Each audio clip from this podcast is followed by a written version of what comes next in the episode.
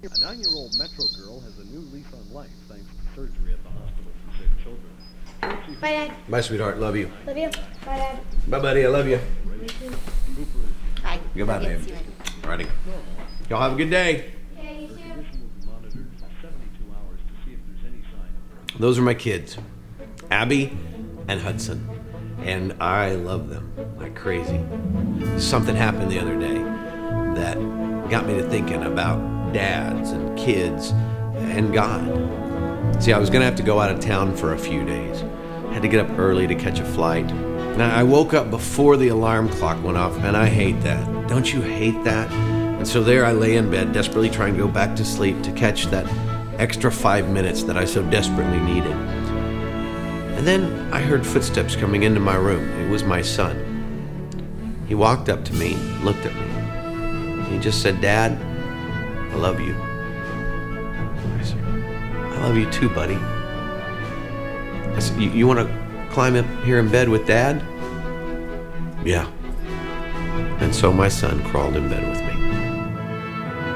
And just about that time, I heard this noise coming from our kitchen. It was a familiar noise, but it confused me because I didn't know why I was hearing it. So I was about to get out of bed, and my wife stopped me and she said, It's okay, it's Abby. She wanted to make you coffee this morning because she knew you were leaving and you wouldn't have time to make it yourself. And so I laid there, holding my son and listening to the sound of my daughter make coffee for me. A few minutes later, I heard the steps of her feet going upstairs towards her room. And so I got up, came into the kitchen, and there, sitting on the counter, was a cup of coffee with a little note written on a post it note that just said, You can't make it without your coffee. I love you. It was the sweetest cup of coffee I'd ever had. But don't get me wrong, I, I could have made a better cup of coffee. I've been making coffee a long time. But that cup of coffee was made out of the love that my daughter had for me. And it got to me to thinking. I think I think that's what God wants us to do. You know, so many times I've always thought about the things that I did for God as chores for Him or having to do something for Him or having to give to Him. And that morning I realized that there's something much more to it.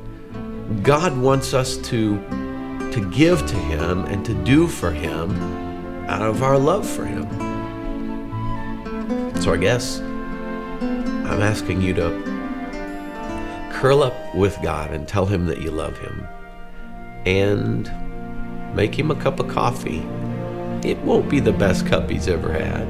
Come on. He created the coffee bean. But it'll be the sweetest. Because nothing means more to a father than what his children say to him and do for him out of the love they have for him in their heart.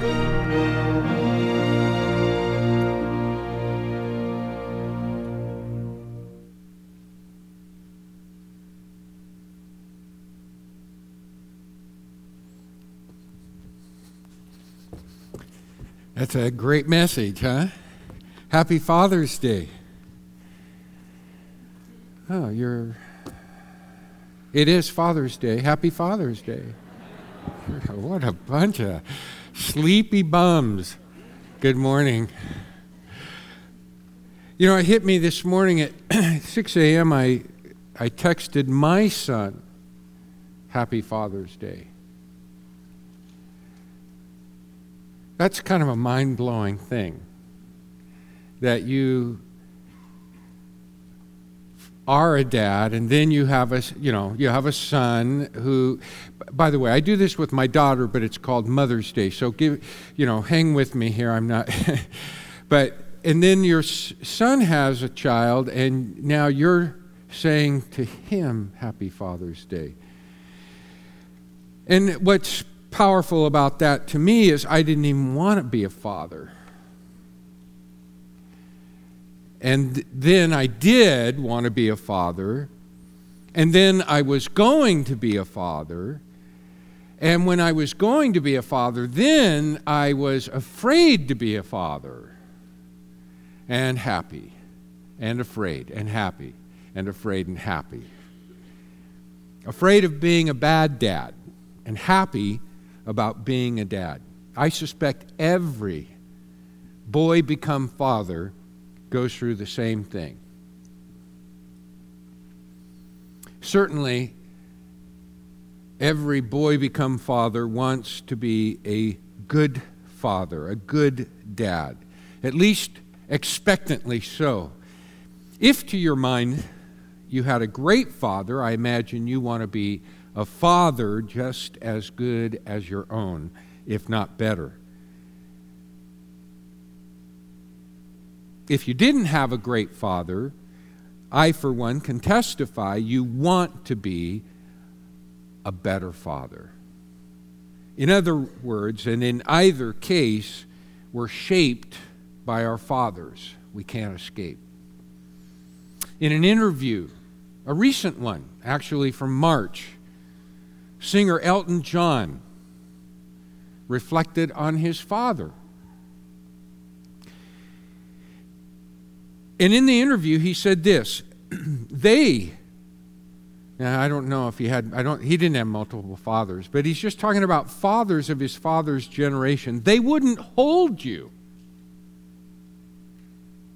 they wouldn't say they loved you. I was afraid of my father. I was walking on eggshells the whole time trying to get his approval. He's been dead for a long time, and I'm still trying to prove things to him. When asked what he meant, Elton replied, I still do things and say, Dad, you would have loved this. His father died in 1997 without ever seeing him perform live. His father physically touched him most when he was beating him. My mom, said Elton in the interview, my mom always says, that's just the way we did it in those days. And it didn't affect you. And he replied, What are you talking about? It affects me every day. We're shaped by our fathers. We can't escape it. Mitch Albom had a good father. Albom was known to me solely as a sports reporter, as a writer for the Detroit Free Press. I first became aware of Mitch Albom uh, not through any books because he hadn't put, published any, but on an ESPN production, which was a sports channel, the, called The Sports Reporters, which was hosted by Dick Schaap. And Mitch Albom was many times one of the panel of sports reporters. But most of us do know him or have heard of his name because of his books like Tuesdays with Morrie or The Five People You Meet in Heaven. Albom wrote an article. That's why I'm telling you about this, because I read that article. But the article came about because Albom was watching The View, which is an ABC network television show paneled by women with a, a huge, huge um, female audience, ladies' audience. I've, I've seen it myself a few times, so they're not all women uh, that watch it. But on this particular day, when Albom was watching The View, an actor by the name of Terry Crews was on the show, and he floated the idea there are some things only a father can give you. Now, if you've ever watched The View, you know his opinion wasn't greeted with agreeing nods, but cannon fire. And that is what prompted Albom to write the piece that he did for the Detroit Free Press. And this is uh, the title of the article When Did Fathers Become Expendable? And in the article, he asked the question What is a father bring to the table. Because the hidden question is do we really need fathers? That was the view expressed on the view. And Albom, in answering that, said that he could cite a few things that he got from his father. And he mentioned strength, quiet confidence, discipline, responsibility, and love. All displayed differently than my mother. Now, you notice, in other words, he's saying those are qualities that we can find in a mother too, but there's a mother version and a father version. And the father version was important to him. My father also taught us how to be a husband, how to respect a woman, when to lead, and when to support. It's true, writes Albom, not all men are like my dad, but plenty are, and fatherhood didn't suddenly, after thousands of years, lose its value. It may be trendy to dismiss dads as little more than fertilizer, but it's not true. In fact, it's pretty foolish. Such is our world, where a comment like that of Terry Crews brings a tsunami. Funny thing is, I remember someone from my childhood frequently saying he, he, he needs his father to do that. And it was my mother. We're shaped by our fathers. We can't escape it. In fact, C.S. Lewis wrote Every man has an old grudge against his father and his first teacher. They're not the, different, they're the same. his father is his first teacher among. But the process of being brought up, he says, however well done, cannot fail to offend. Well, between the fathers of Mitch Albom and Elton John, there was my father. On the spectrum, I'd place him a little to one side of center between the two. I can tell you from my own experience, we're shaped by our fathers. We can't escape it. And no matter where we rank our dad on the spectrum of father sainthood, Jesus reveals our God is, in fact, the Father of fathers. He wants to be the Father of fathers. And in Christ, He is a truly loving, affectionate Father. Jesus Himself is the evidence of this. And if you do not know Jesus, if you are not familiar with who Jesus is, his heart, his compassion, his care, his concern, his life of love and devotion to others, to us, to the cross because of his Father, then you are missing out on the nature and character of God the Father because it, Jesus is a chip off the old block. I mean no disrespect by that. Jesus is a chip off the old block. This was impressed upon me over the years, and it really has influenced me as a father, a guy who wanted to be a good father. Hesitant, but if I was going to be a father, a good father. And not only it may seem strange that Jesus is a model because of his character, his values, his heart, his love and affection for people. And that comes from the Father. That is at the heart of who we are to be as fathers, who we are to be as followers of Jesus Christ, as his disciples as those who bear the name of Christ, little Christians, little Christians, if you will. Well, Mark chapter 1, verses 10 through 11 struck me years ago as I studied the baptism of Jesus.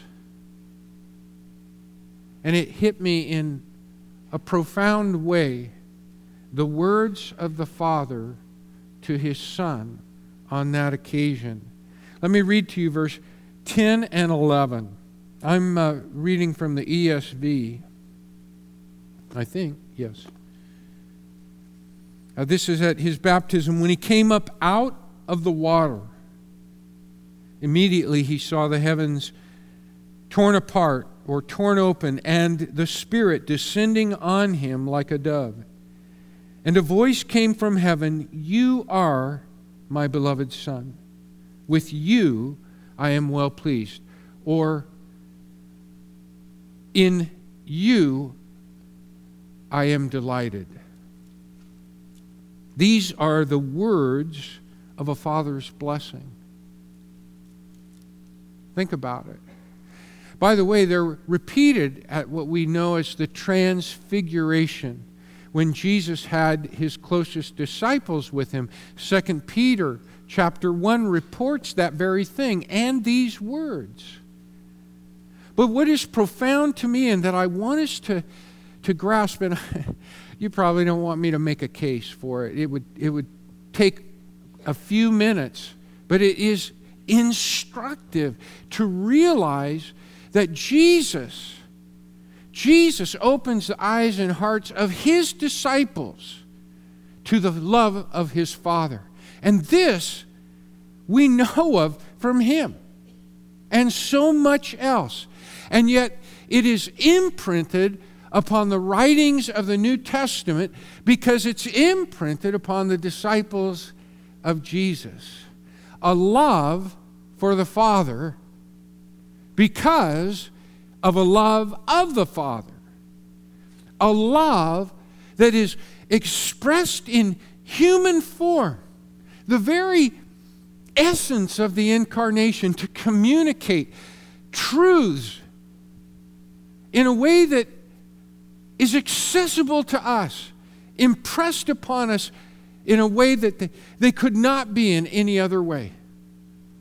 How profound are these words to the Son of the Father, a blessing.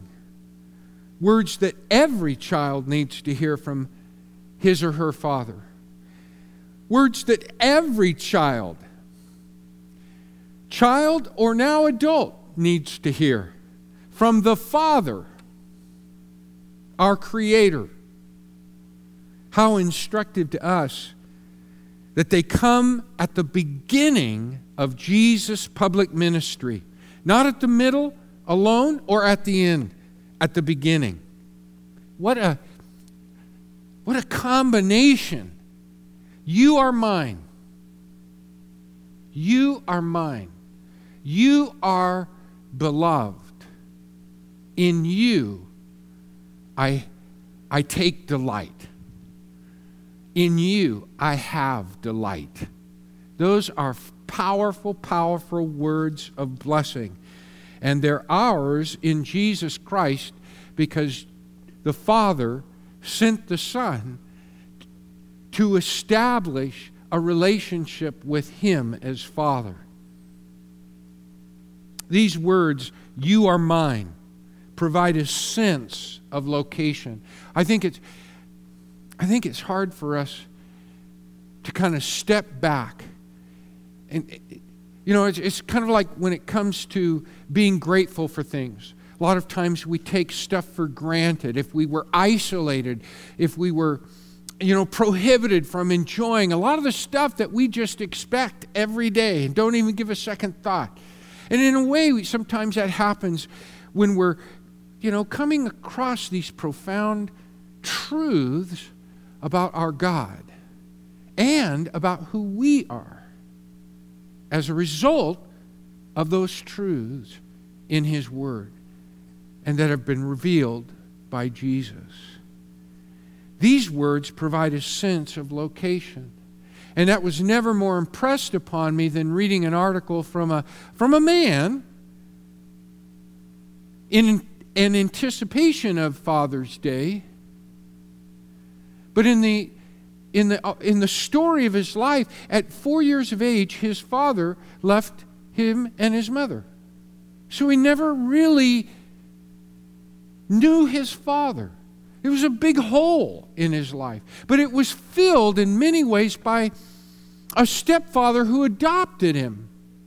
But then the father that he called father, the, that adopted him, he was killed tragically in an accident. And so he's grown up in his life asking questions that we all kind of ask, but boy, they're put in stark relief by this man's story and the questions that he actually asked Who is my father? What is my father like? Will I be like him?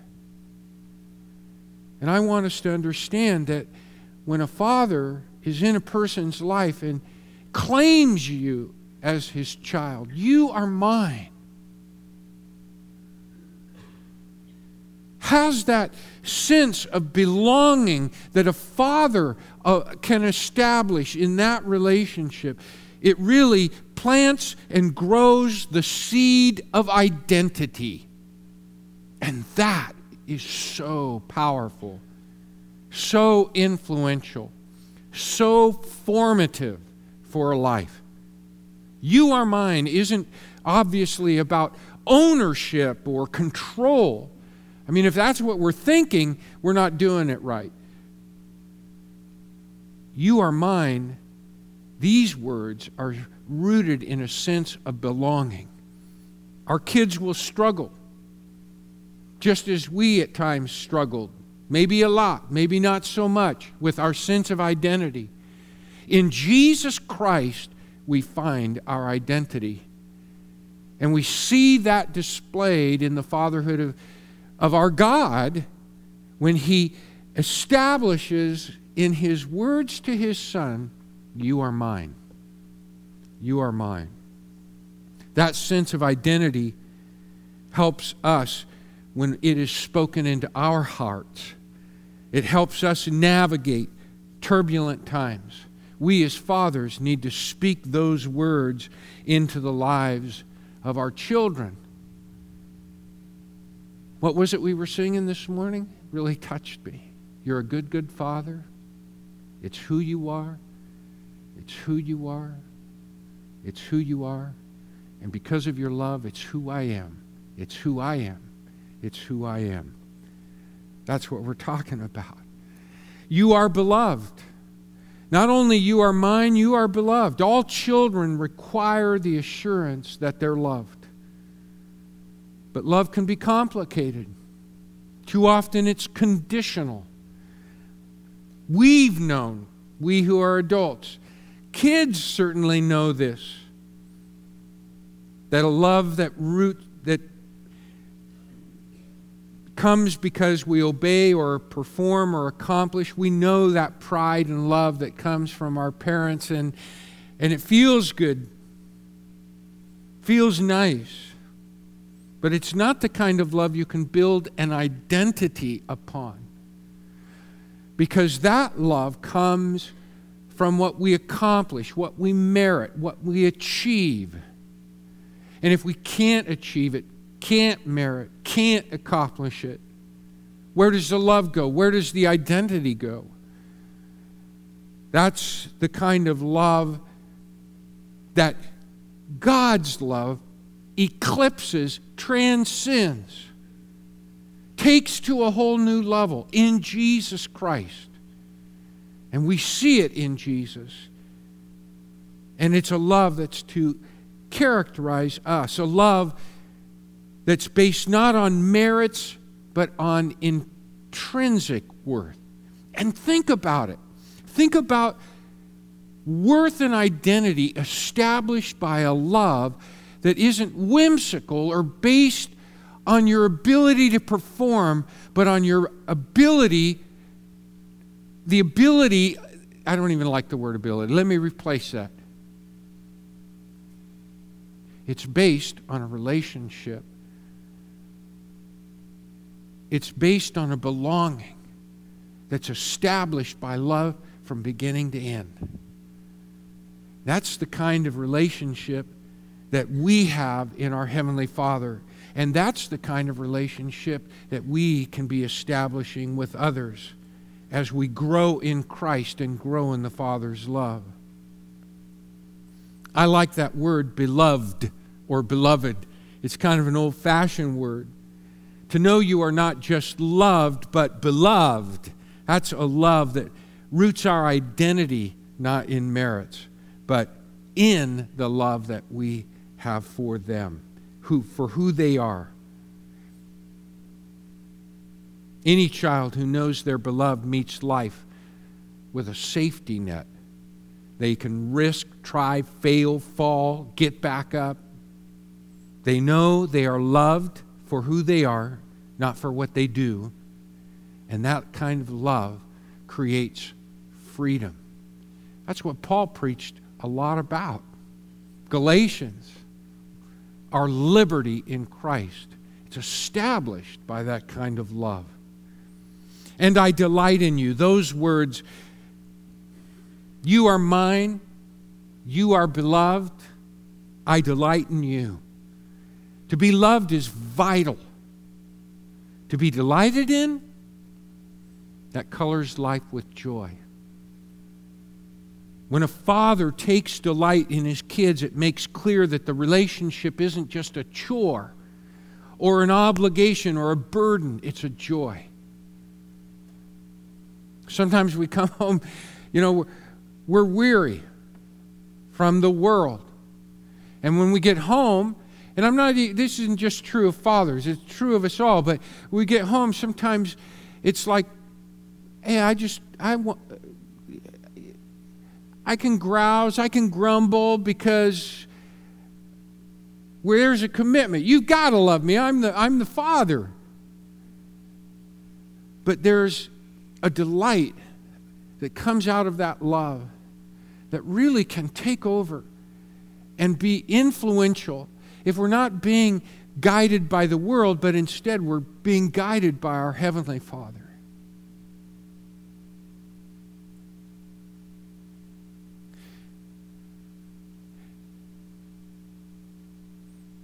I, you know, I haven't had an easy time as a father, and that includes Shelley as a mother. We've got some special situations. When my son had to come back home, and uh, I invited him out of necessity. And he was with us four years. I never expected that. I don't know how the world would have liked it or the, you know, parenting guide. Um, I know he didn't want to be home. A man with a master's degree. But I took the opportunity, I saw the opportunity, the unparalleled opportunity to get my eyes off myself and see what God could do in this less than perfect or less than ideal or less than recommended situation. And the first words out of my mouth to, to him were God is going to make some special memories in our lives while these days are ours. I think that's because God awakens within us a delight in the world, a delight in our children, a delight that just comes from His love, a delight that we, as recipients of His love, ought to be able to pour out on others. When you know that someone delights in you, their eyes light up in your presence, their hearts lift when they think about you. They delight is really a gift to the other person. You're able to see past painful circumstances a little easier, more able to take criticism without letting it wipe you out, able to deal with the inevitable negative people that you can encounter in a day, and definitely keep us from being a negative person. So I mentioned the timing of these words, this blessing. that these words came to Jesus not at the end, but at the beginning. When Jesus heard them, he hadn't done one significant thing yet. He hadn't preached, he hadn't healed, he hadn't said the things that we quote. There was no following, no crowd, no nothing. Here at the beginning, before anything notable had been accomplished, the Father affirms Jesus' identity You are mine, I love you, I take delight in you. And this becomes our blessing in Jesus Christ. God the Father says, You are mine. I love you. I take delight in you. And we dads, we can model that to our children. Yeah, we're shaped by our fathers. We can't escape it. But there's a new father in town. You know, there's a new father in our lives. A father that fills the holes, heals the wounds, and takes us beyond ourselves and beyond any human father to the things that make all fathers great. The Apostle John knows it. His words, beloved, note the word beloved, beloved, we are God's children now. The, the very calling us the very word beloved. 1 John 3 2. The Apostle Paul knows it. Be imitators of God as his beloved children and walk in love. Ephesians 5 1. This is the Father, you see, who said, I will never leave you. I won't quit you, nor will I abandon you. Hebrews 13 5. And I don't have time to go through all of the references, but in four different places, we're told God the Father has adopted us, given us a whole new status, made us heirs, even co heirs with His Son Jesus Christ. Do you know you are a co heir with Jesus Christ? You can't get higher status, higher position in the eyes of the Father than that. And that, by the way, is Romans 8 17. He said, You're mine with His very breath he poured out His Holy Spirit into your life to say, You're mine. In fact, Paul says, the Spirit in our lives is an arrabon, a pledge, like a wedding ring. It says, You belong to me. He's given us a new identity in Christ. How many times? Put off that old person. There's a better version of you at work in your heart, at work in your life through the Holy Spirit, God's purpose, God's plan, God's trajectory for you in Christ is to become Christ like. That's a new identity. John tells us in his gospel no one has ever seen God but the one and only Son, who is himself God and is in closest relationship with him. And the very words mean bosom or chest, the breast, torso, just at the Father's side. He has made him known. We know this through him. If we're in Christ, we're shaped by our Father, our Heavenly Father, and we can't escape it. The Father wants to shape every father into a father of his love. Beloved, 1 John 4 11 through 13, if God so loved us, we also ought to love one another. No one has ever seen God. If we love one another, God abides in us, and his love is perfected in us. By this we know that we abide in him, and he in us, because he's given us his Spirit. Well, that's full circle. Will you stand with me?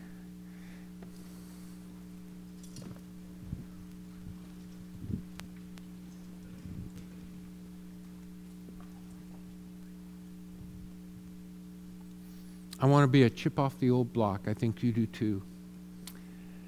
I wanted to share some of these thoughts with you to ground your heart, you know, anchor your heart in the truth of God's Word in Jesus Christ and what has been accomplished through Christ in his death, resurrection, and the outpouring of his Spirit. We are different people in Jesus Christ. And some of the most beautiful expression of that is what we read this morning, which was uttered at Jesus' baptism. And in a very real way, it is uttered over us because of Jesus Christ in our lives. Let me pray for us. Gracious Heavenly Father, thank you for such a great love, such a touching, intimate, precious love. May it inspire us. In your strength, may we inspire others with your love. In our households, as moms, as kids, as officers, as captains of industry, in service industries, in whatever role we have, right around us, and especially as fathers, may we love as you have loved us. We praise you in Jesus' matchless name. And all of God's people said, Amen.